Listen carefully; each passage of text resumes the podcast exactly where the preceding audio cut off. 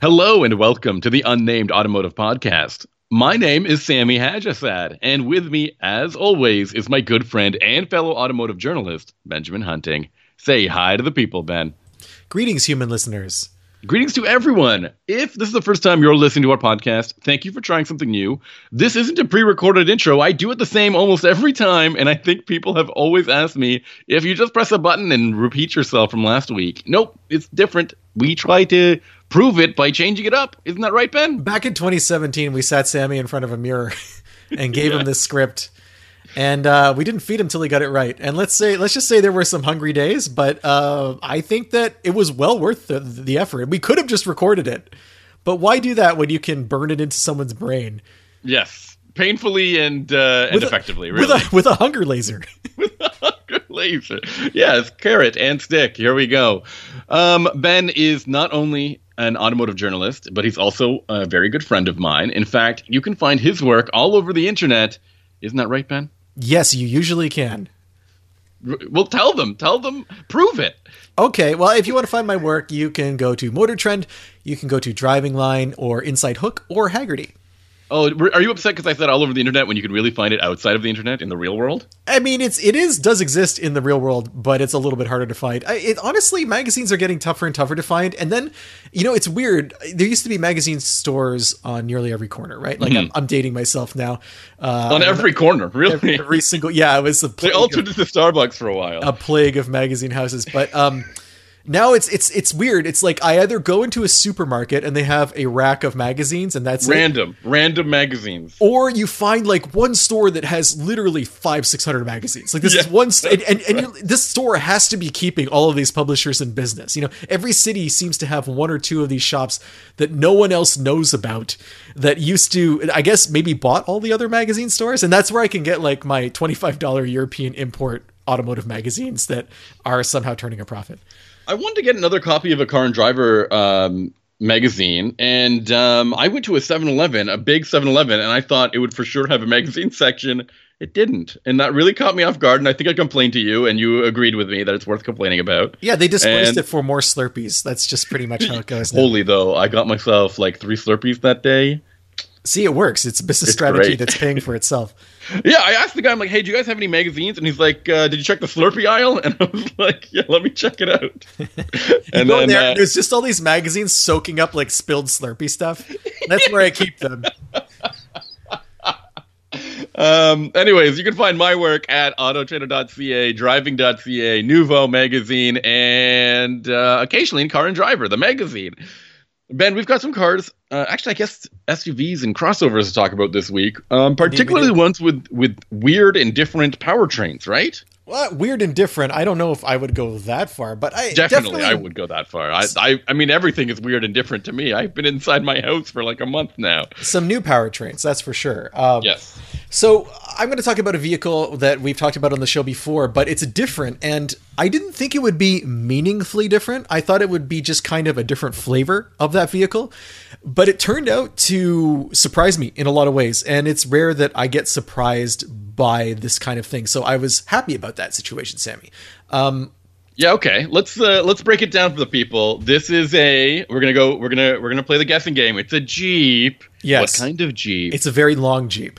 A very long Jeep with yes. a long name. You Is know, it a Grand well, you know, Wagoneer or just a Wagoneer? You know how it's you know how you know it's long because it has the letter L appended. Oh, right. Yes, it has an L at the end. That's an e- so if that's in case you can't see the Jeep, you're not yep. shocked when you do see it. You've been mentally prepared. You're just seeing the you just see the L in the name and you're like, I know. And you're like, okay, coming. I'm ready let me, now. Let me look up from the badge. You take like wow. a deep Lamaze style breath and then bam, it's right there. The Jeep Grand Wagoneer L. So uh, last time I drove a Grand Wagoneer was about 15 months ago. I took the regular Grand Wagoneer, which is back then that's all there was. The extended wheelbase had not yet come out. Mm-hmm. And I took it to the racetrack, not to drive, but to tow my Datsun.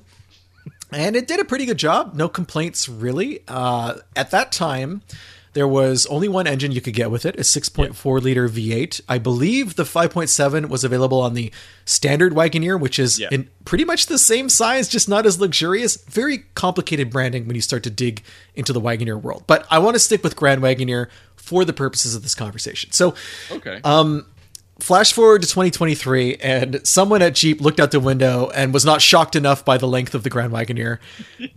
and they were like, we got to do something about this. So they did. and that turns out to mean adding seven inches of wheelbase, Sami. Oh my god. Yeah, and that I'm always surprised. So let me let me just talk about the like standard wheelbase and long wheelbase cars. There's no like uh, standard measurement of what that means, right? No, it's, just like the standard is whichever one was first, usually. yeah, like Range Rover. Like Range Rover has a standard wheelbase and a long wheelbase. Yes. I wonder what the difference between those two are. I'll, I'll take a look at that later.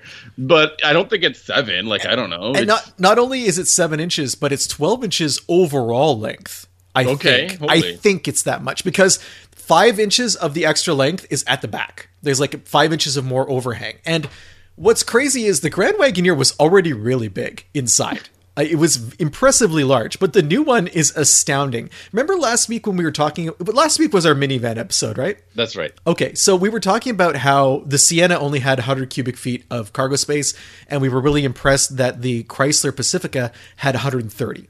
Okay. And that's huge. That's an Yeah. insane amount of room. So the Grand Wagoneer L has 130 cubic feet of cargo space.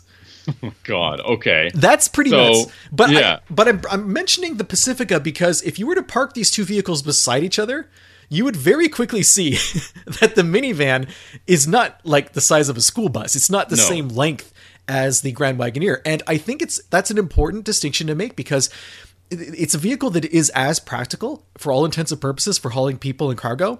Yet it's in a much more um, manageable footprint, and I think for a lot of people, they don't realize that when SUVs are big inside, everything else about them is big too. And that's not necessarily true for vans. So vans, they occupy this kind of like Doctor Who esque world where they're bigger on the inside than they first appear. Yes, absolutely. I, I love that about them. To be honest, that's one of the I like advantages of one. Yeah.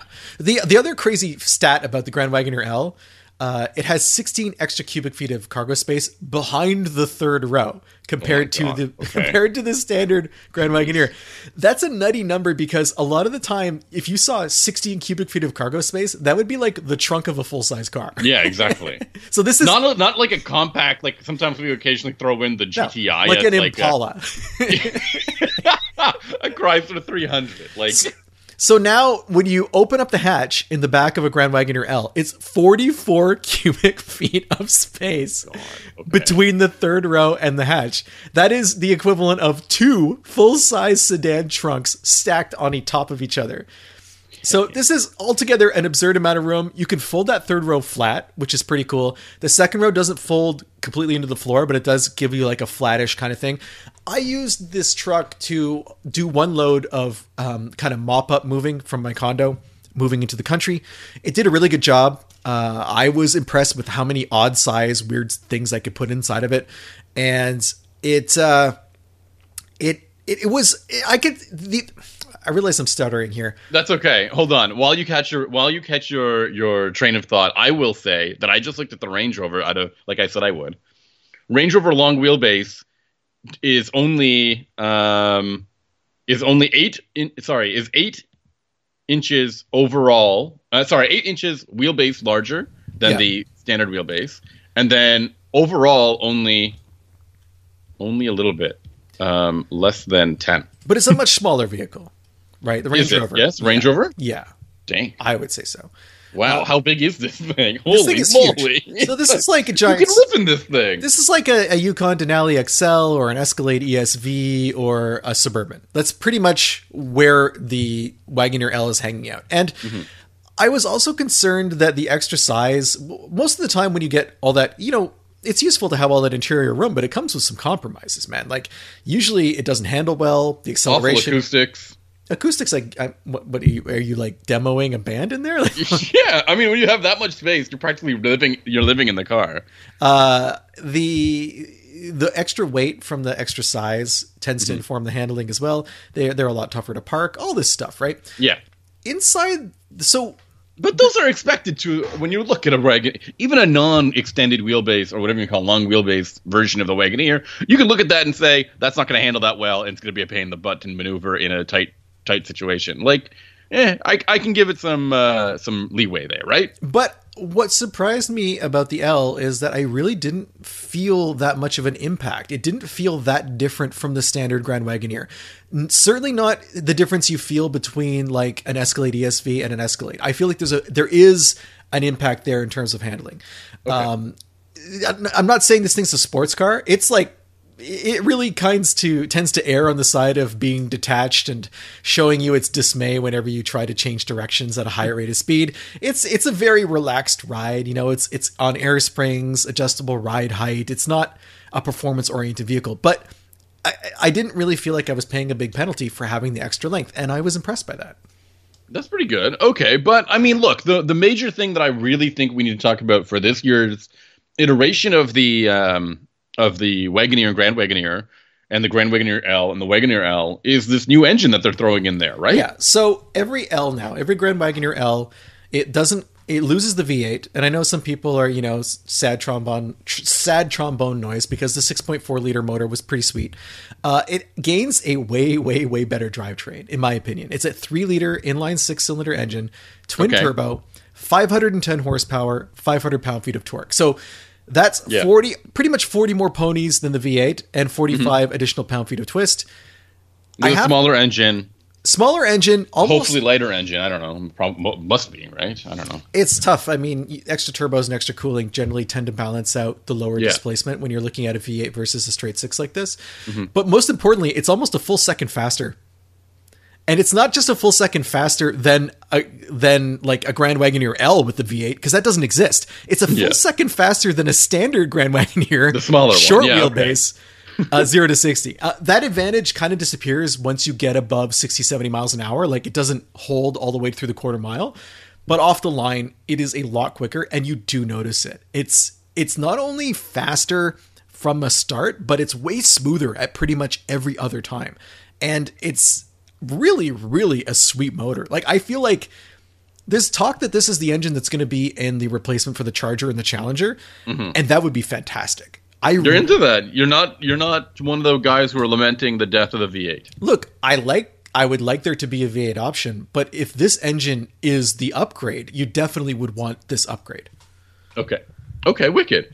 So talk to me. Is it the noise? Is, is so clearly like just the the peak performance of this motor is what really caught your attention? It's the smoothness and the power delivery. I would say the Okay. accessibility through the power band is just better. It just feels better. Uh, it is astonishingly quick for such a huge vehicle to the point where it's a little bit scary to hit the fro- the throttle because it doesn't like stop any better than than uh, you would expect. It's not like it Yeah. comes with both of those things. It just comes with one of those things, and so you have to be super aware of when you're hitting the accelerator. okay. Got it. So um, Like it's, it's tra- below five seconds, zero to sixty, Sami, and I'm sure it weighs like What? six thousand pounds. below five seconds. yes, it's insane. It's like four point seven seconds or something. Remember when we said that we're just basically turning a bunch of uh, EVs into like these missiles that are basically thousands of pounds and can go zero to sixty in three seconds? Now apparently you don't even need an EV for that kind of performance. No, there's like super. It's like uh, I think Motor Trend got it to like five seconds, and I think Car and Driver got it to like four point seven or something like that. Just something totally insane. Um, if you do like brake boosting and all sorts of crazy stuff like that. I don't know. I mean, Accessibility. Um, talk to me one about the transmission here. Transmissions like your standard eight speed automatic, like you're going to get in every Jeep. Uh, Just a normal transmission to do this. Yep, just perfectly normal transmission. Just like a normal, smooth, luxury oriented 4.7 second land whale cetacean rocket ship that absolutely no one needs. Um, but now exists. Uh, it's it's funny because we were talking about you know the Escalade V that we drove last year, and, Yeah. and how that was essentially kind of the same thing where they upgraded the engine and that's it. Like same, Yeah. I think it might have had bigger brakes. I'm not sure, but like the suspension was exactly the same. Yeah, yeah. And it's the same kind of deal with this Wagoneer L. It's like, here's way too much power. Best of luck. You know? Do you need all that luck? I mean, you mentioned the brakes aren't so good. Already the car's handling it. It's not. It's I'm not, saying the brakes aren't good. I'm saying but- they're what I expect from like the world's largest SUV. okay. And then, I mean, the handling. I mean, do these things have air suspension still, or yeah, I mentioned that earlier. It's, it's it's on air suspension. It's adjustable air suspension. So it's again, Okay. it's not a. It has a sport mode, but it doesn't really Great. seem to do anything except firm up the shifts and I guess make it that much easier to scare your passengers. Now, Ben, I've been taking my measuring tape to every single um, car that I get in, and I've been measuring how much screen real estate they have. Now, that's because the Jeep Grand Wagoneer, I believe, has some ridiculous measurement or specification that discuss- 75 inches of screens. Is that what you're going to hit me with? Yeah, yeah. I want to talk about this comment because it's not one ginormous screen. It's like 13 small ones. Yeah, there's like screens. There's like three screens on the dash. There's screens in the back seat. I think there's a screen on the center console in the back seat too. Like, Okay. so you know how you have, you have headrest monitors, but this also has some kind of touchscreen on the center console. It's totally unnecessary. I mean, I I've been in a lot of these Jeeps now with the passenger screen, and my partner is someone who likes to use a device at all times while we're driving. It's just something that she's always playing a game or on the internet or watching videos or whatever. She has never used the screen that's in the car, mostly because you kind of have to, I guess, connect to it through a cable or some type of esoteric connection that I have not been able to make or isn't convenient to make during whatever short trip that we're taking. So I'm not sure about that passenger front screen. I'm not sure of the utility of it. The screen's in the back if you want to watch videos while you're driving. That makes a lot more sense to me. Okay, perfect. Uh, how much does this car cost again? I can't remember. I believe it starts at 110,000. Holy moly. I think that's Okay. let me double check. Yeah, sorry, 113,000. Then that's not the starting price. I had a Series 3, which is a third in a series and I also remember this. Actually, I I was doing some um, research on these Grand Wagoneers. Their trim level names are unreasonable. I think why what's what's unreasonable? You this don't like whole series. the fact that they're sequential that that just irritates you. No, but I mean it means nothing, and we don't know how many series there are or will be. Well, that's the beautiful thing. It doesn't have to end. 2027, we're up to Series 9. That's just how it goes. oh man, Escalade is stuck with ESV, but we got Series 9 at Jeep. Just saying. That's Jeep Grand Wagoneer L L L L L L L L. No, hold on. This, the the weird thing is there's no series one. There's just Gr- Grand Wagoneer. Okay. There's series two. Okay. There's then there's Obsidian. Yeah, don't and worry then about it. Don't worry about it. Then there's series three. What's- and then series three Obsidian. Note there was no series two Obsidian, but there is a series three Obsidian. So Obsidian is just one of those words that automakers throw at a car lineup when they want to add piano black somewhere inside. Midnight or dusk or Yeah. late night edition. In the 90s, they called it Night Edition, but like N I T E. You could get like a Bronco and an F 150 that were Night Edition, and they were blacked out, but I believe they had. Remember that like teal and pink kind of spray painty decals you could get Love it. then? Yes, I want them like on that. everything. Yes, absolutely. I want it all the time. So the- so the- Obsidian, gotcha. The Jeep that I had though was not Obsidian. It was uh, a really nice caramel tan color inside. It looked gorgeous. The best part of the Grand Wagoneer is the inside. It's very. Not this powertrain. I mean, the powertrain is great, but the, the its strongest feature is definitely the interior. Um, Okay. I just find it's more warm and organic than an Escalade, which is pretty nice. But the Jeep, I, I don't know if It can feel sterile. It can feel like uh like you're in a limo, like you're actually sometimes, like- yeah. I- Jeep Jeep is making the extra effort because, to be honest, no one knows what the Grand Wagoneer is. Um, I think that they really come in hot into a segment where there was total dominance from GM, and it's been tough for them to get people to pay attention to the Grand Wagoneer. And it's not helped by the fact that the exterior styling is pretty anonymous. Uh, I've come around to how it looks. I used to not be into it at all. I think the You long- especially don't like the rear three quarters or rear angle of it. I yeah, think. but I think the longer model looks better somehow, which is almost never the case. proportionally, yeah. Proportionally, I think it looks good. It's just again, it you if you're driving down the road and you meet a Grand Wagoneer, you can easily miss it. It's not the kind of thing where you're going to be like, "Wow, that looks like one hundred thirteen thousand dollars." And I think that's a problem in this segment for Jeep.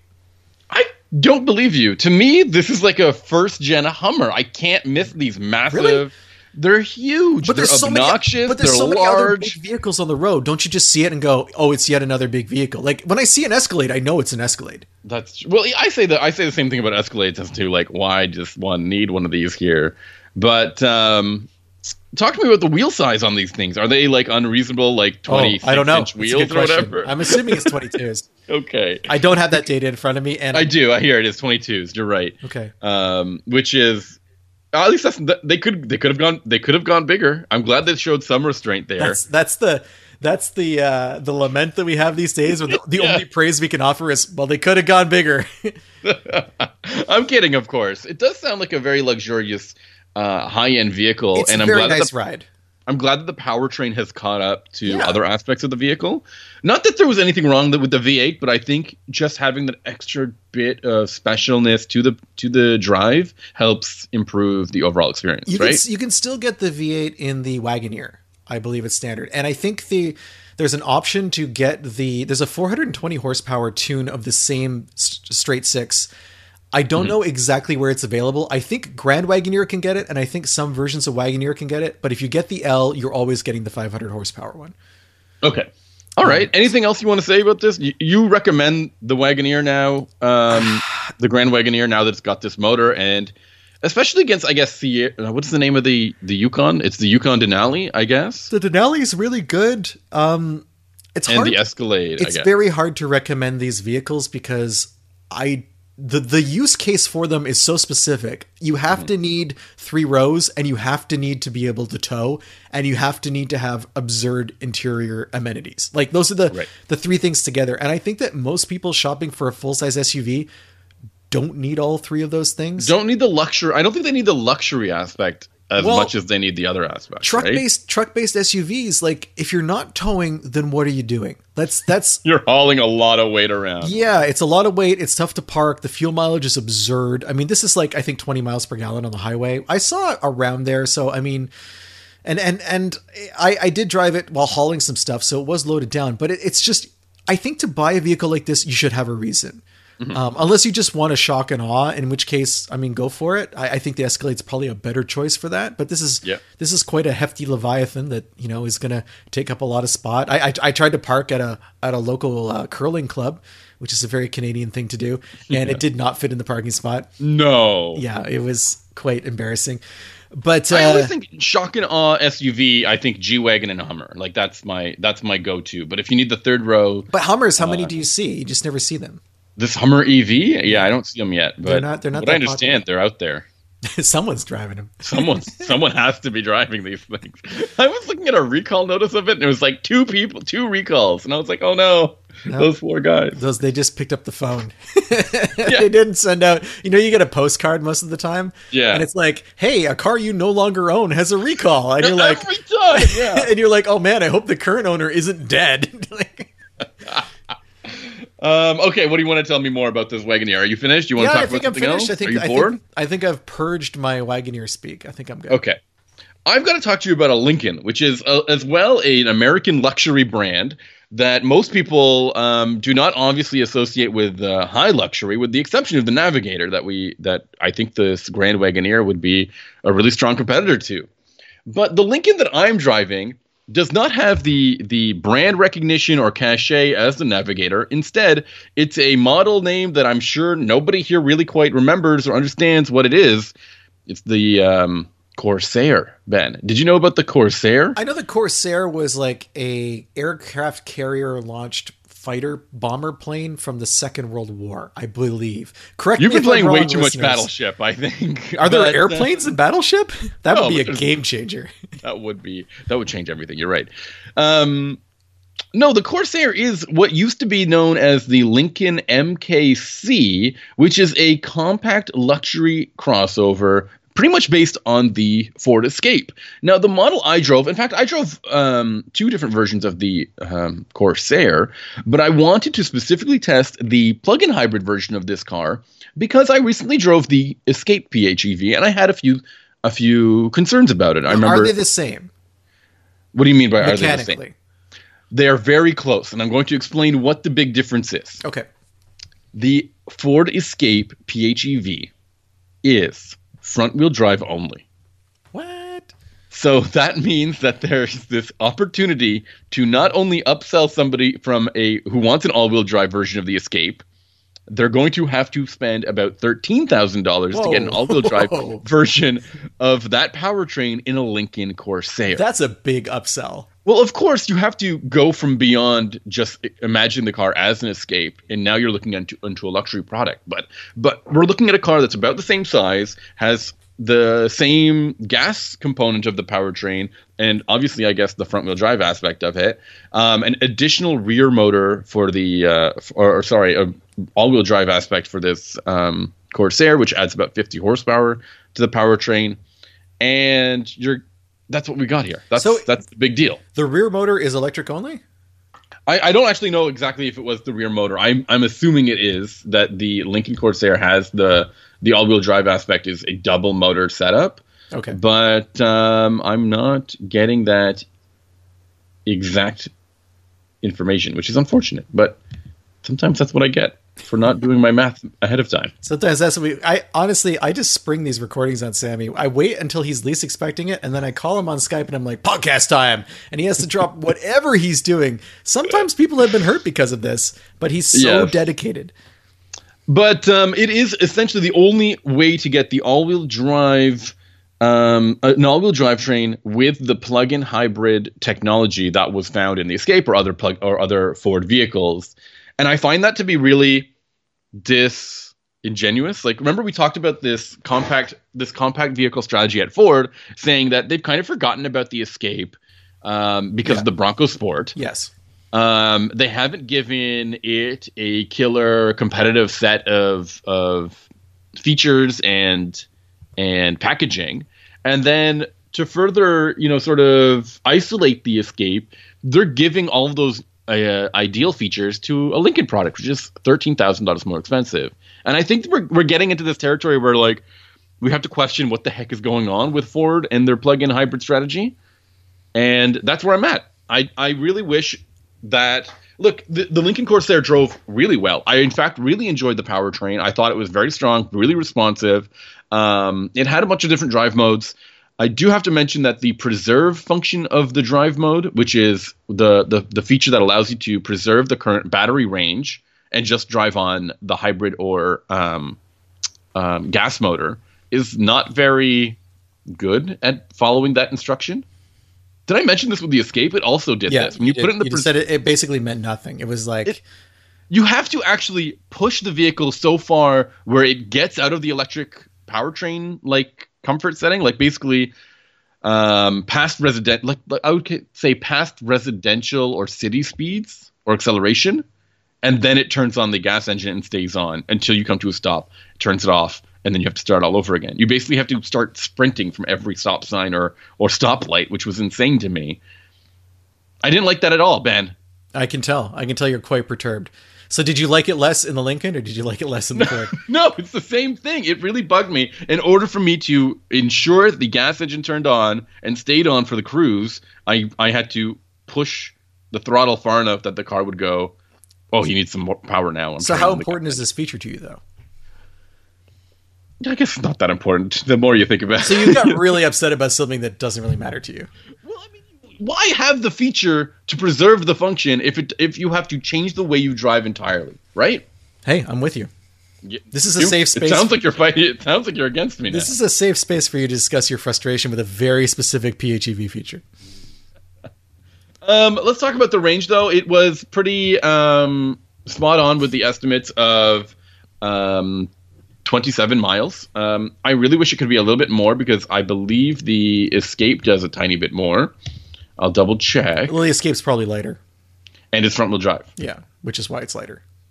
Yeah, the the Escape has ten more miles. It didn't feel like that big of a difference, um, in in practice. But beyond that, in addition to um, when the mileage runs out, the hybrid function is actually quite smooth. I really do commend Ford's um, hybrid powertrain. I think it's fine um, and maybe competitive to more competitive to Toyota's powertrains than I think the Korean ones, and that might put me in uh, a bit of an island against peers because I'm not a huge fan of the of the way the Tucson hybrid and Sportage hybrid operate their their plug-in hybrid features. But the I way just, the way you're describing it though is if you're saying mm-hmm. that you get 37 miles of battery range from the Escape, which is pretty pretty good. Like that's close yeah. to the top of what you would get. Yeah, yeah. And you get 27 miles from the Lincoln, Corsair, which costs yeah. you thirteen thousand dollars more. Yeah. So you're paying more for 25 percent less range. More for less range with um, let's call it um, 25 percent more power. Okay. and then the the accommodations that you might call or the amenities you might say in a in a a Lincoln product And the all-wheel drive. In the all-wheel drive. Yes, So, do you think that's a good trade-off? thirteen thousand is a lot. Do you think people realistically cross-shop these two vehicles? No, of course not. Absolutely not. But I think Ford has this spreadsheet of how they they manage their their products left and Yeah, right, yeah, and they yeah. can say, um, "We're going to put all these features in this car, charge an arm and a leg more for it, and we'll make more money that way." You're probably very When- right about that. When in reality, they should be able to give all of these features to whichever customer ne- needs it in whichever vehicle they can put it in. Right. Yeah. Um, I think that's my biggest frustration is that I can see the product that I want and I can't get it. Right. Yeah. Um, I will admit though the the Corsair, I think people are sleeping on Lincoln's design language, interior design language, because the exterior design language is a little bit, um, it, it's anonymous to be blunt, but the interior design language is beautiful. Um, the model I had had red, in, a red leather interior. It felt really good. Um, one of those forty-way adjustable seats in the front, um, in the front seats, which are I'm going to be clear. I really don't think people need 40 way adjustable seats. I don't it's even- great that you offer it, but It's the there's kind of no way. Once I start adjusting them, I'm so scared to touch them again because like I'll get them wrong and then I'll never get back to the comfort that I had before because my brain can't process more than five, maybe even four adjustments. Like I can do up, down, uh, the, the the the vertical recline of the seat. I can maybe do one lumbar, Mm-hmm. and I can slide it forward and backward. That's it. Anything What else? if you wanted? What if you wanted one thigh to be higher than the other one? Look, man, I don't know what kind of weird cult you're in, but I don't even think about my thighs. Like under any circumstances, I don't like the idea of Lincoln engineers thinking about where my thighs are positioned when I'm driving. Yeah. That's private. You know what I'm saying? Um, and then there's of course bolsters and all this other stuff. Um, the only thing I really appreciate about the 40 way adjustable seats is that they have a massage function. Um, Can you, press massage each thigh individually? Don't answer I don't that. think- I don't want you to answer that. I don't think you can. Um, but I just love the I, I love the concept that they've got this 40 way adjustable seats, and I've always said it just takes you longer to get to realize that you're not in your perfect seating position. Like what, what if I gave you a thirteen thousand dollar discount, yes. but you only had twenty one way adjustable seats? I would take it. I would take it instantly, Okay, right? All right. I mean, we've had 10 way or 8 way adjustable seats and they've worked fine. I think I find my I have manual seat seat adjustments work totally okay. Remember those seats from the 80s where it would come with like a little pumper on the side? It was like a, an air pump.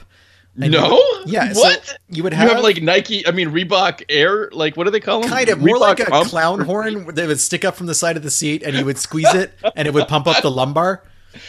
A clown horn, really? Yeah, really. And then what? And then you got more lumbar. And then I don't know. Is there a release? I'm Was not there a like?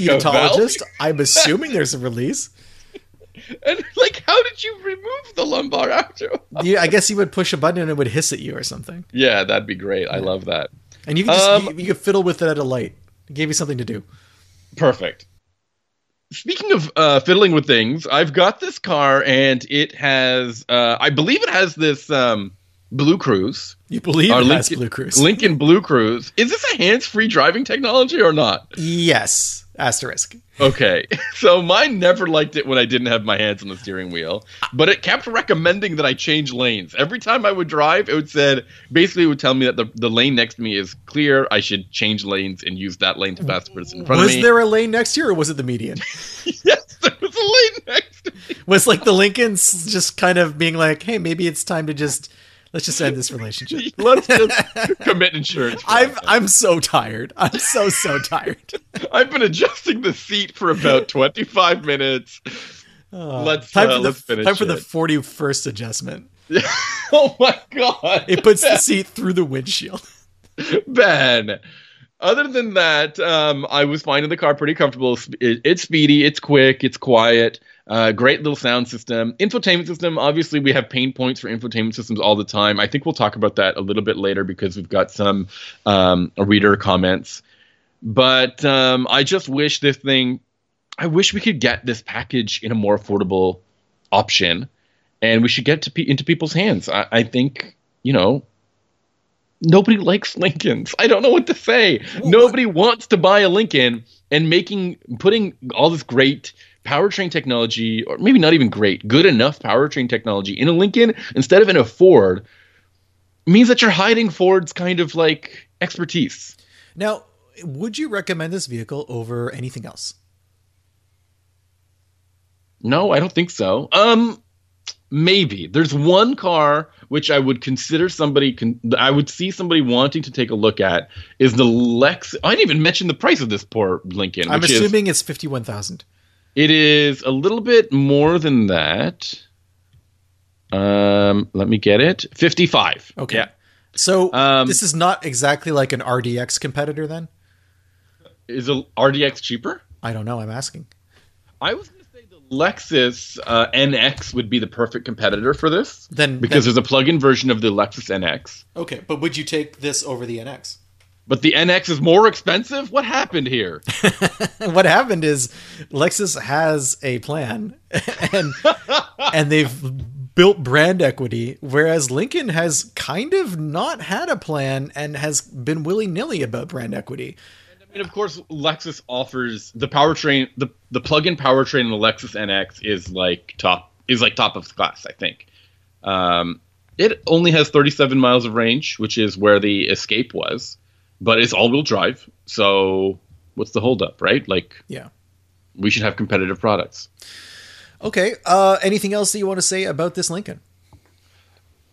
Um, I, I I feel bad because I think that the Lincoln is actually okay to drive. There's no real reason to not get a Lincoln other than um, con- concerns about the other um, luxury products being a little bit more higher end or special. But 55,000 like at that point Yeah, why not take a look at an NX, which is again fifty nine thousand? and you would definitely want to have something that is more than okay to drive. I think that's I think it's reasonable to to make that demand. And I mean, this the link. I would say the Lexus is more attractive, um, has better technology in the in the cabin. It doesn't have whatever you know lane change recommendation that this car kept having. Oh, I forgot to mention, my car keep wanting to change um, the speed limit that I set the cruise control at. I had to turn off this feature on all the Lincolns that I drove. It do you mean? apparently notices what speed limit the highway is. Yes. and then drops your set speed to that limit. I think I've had that happen in a Ford as well. And that was really frustrating because sometimes it would just change it down to 30 or something really ridiculous. What? Where okay, where are you using cruise control where 30 is suddenly On an the option? highway, man. I have no clue why it just kept dumping it down to 30 or or something ridiculous like that. That's a problematic feature because there are definitely stretches of road I've been on where this car did not know what the speed limit was and it makes a guess or it sees a sign that's somewhat related to where I am but isn't exactly for my lane and it it you know it, it most of the time it just displays that on the windshield and you're like wait a minute why is it suddenly a 40 zone when it's Yeah. actually 65 but um to have it automatically change the speed limiter at the same time would be disconcerting at best And then I had an issue with the infotainment system. Let's let's move this conversation to the infotainment sys- system discussion, where it kept believing I was in America, um, somewhere else in America, and uh, even when I was using Google Maps, I would you know press the the voice recognition. I would say navigate. I was actually going to the recycling center to get rid of some cardboard,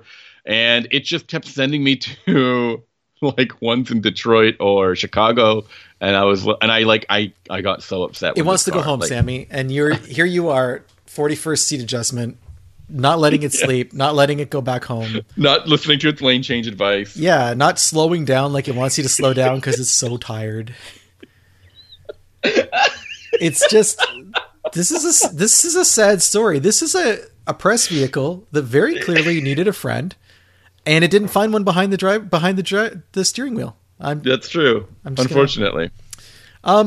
kind of wrapping things up for this week Yep. Uh, we had some listener feedback from Tim, longtime listener of the show. Very happy always to hear from Tim. Uh, he had three things that he wanted to discuss, or uh, at least mention, and uh, they're definitely interesting things. One is uh, something that I actually have run into recently, and that's about how modern infotainment systems don't often have a pause button for when you're listening to audio.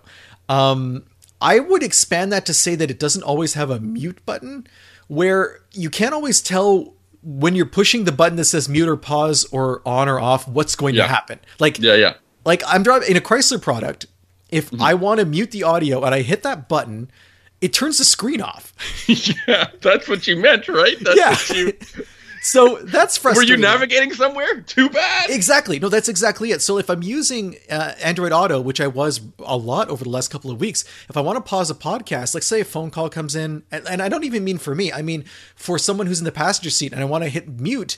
If I if I need to do that quickly, the fastest thing is just to hit the hard button, but the hard button kills my nav too. So that's something I've noticed too, and it's annoying. Tim says maybe that cars are just nostalgic for the days when pause meant a rest stop. Sure, yeah.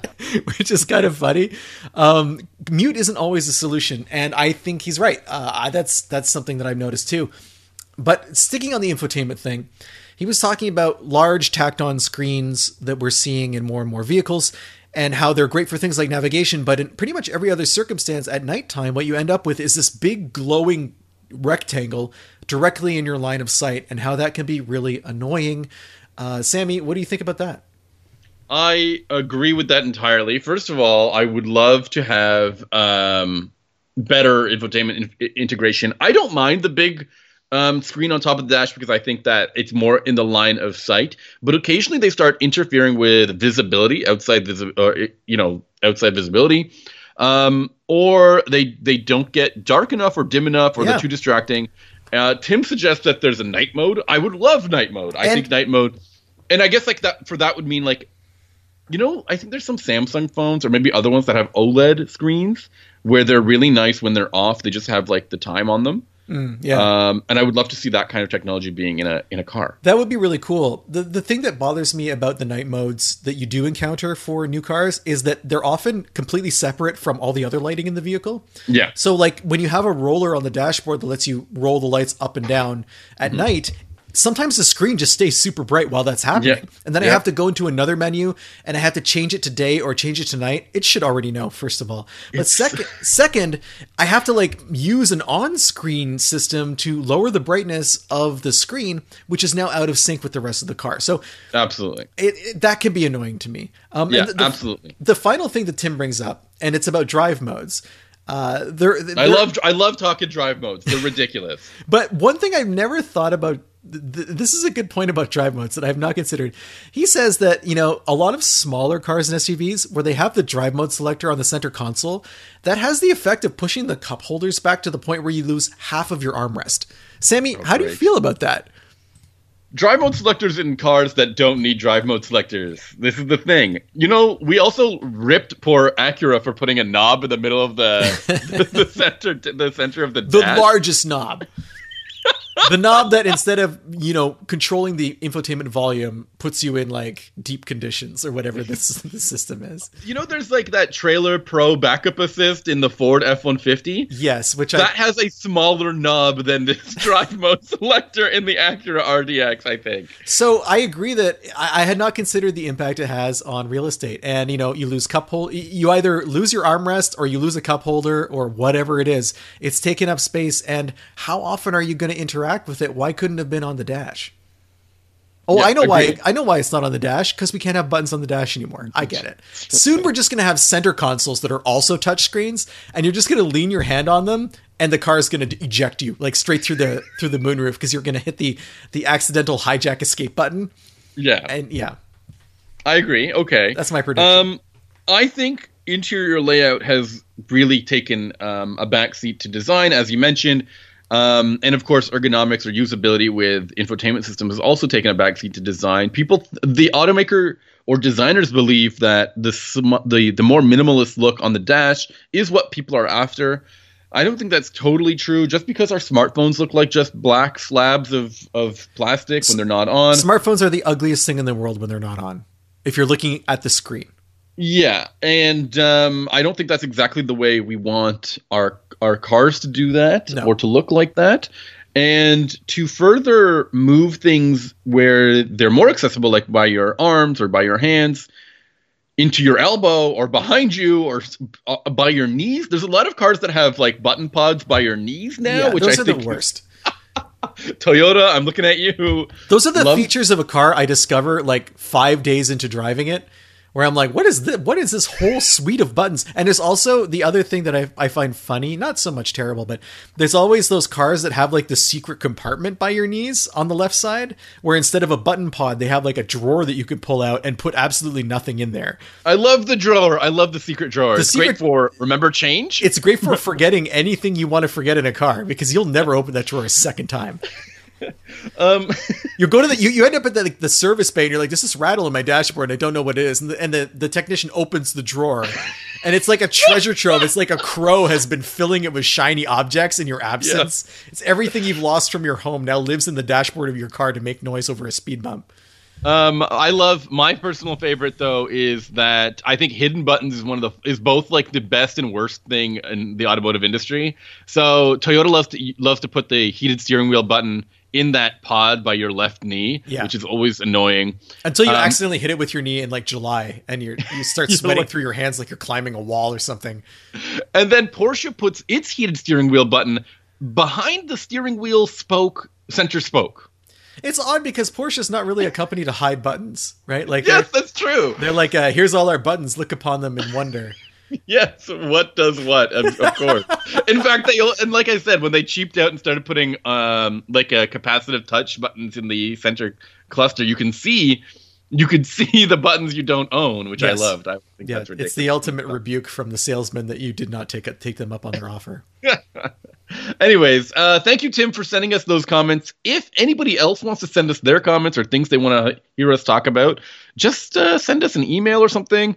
The easiest way is to go to our website, unnamedautomotivepodcast.com. There's a contact form there. You fill that out, and it lands in our inbox. But if you want to do things a little bit more manually, you can just send an email. It's benjamin at benjaminhunting.com.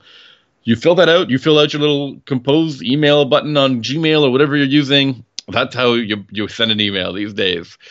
This is really for my parents. I think I'm just giving my parent my parental listeners um, the tips on how to do this. And uh, if you want to listen to us, the easiest way to do that, if you're listening, if you're hearing this in someone else's car that you've been walking stealthily beside the entire time as they creep through traffic, and you want to know how you can hear it on your own phone and, and potentially avoid arrest, you can do that by going to unnamedautomotivepodcast.com, or you can, I mean, that's where all of our archived episodes are, but you can go to pretty much any podcatcher online. We are everywhere. Enter in United, United, what am I saying? UAP, automotive, unnamed automotive podcast into the podcatcher apple amazon google all that good stuff and you'll find us uh, leave a like leave a rating leave some stars whatever you feel like doing it really helps us kind of broaden the audience for the podcast so that we can uh, get even more cool questions and and feedback from listeners to talk about on the show Sami We wh- can't. Yeah, sorry what were you going to say I can't wait to hear from from our listeners and our new listeners all the time. We we get we have such a good community. I'm always actually very happy about my about the community of our listeners because. Uh, as you know, I used to write at AutoGuide, and we had a uh, we had a YouTube channel that was pretty popular, and people were grumpy in those comments. So I love our guys who are listening, our guys and girls who are listening to us um, on the podcast. They're always so kind to us. and uh, Sami what are you going to be talking about next week Next week, I'm driving. Let me remember what I'm driving. A Volvo XC90 Recharge. Okay, I'm going to be talking about the Dodge Challenger Scat Pack Swinger, which is one of the uh, saying goodbye to muscle cars cars that's um, currently pouring out of the the uh, Dodge factories. Love it. Perfect. I can't wait. Those are two very very different cars. Very very different cars. And uh, I've got a, I had a lot of things to think about with this Volvo, uh, and I'm sure you have a ton to say about your your Dodge. So chime in next week. All right, bye everybody. See ya.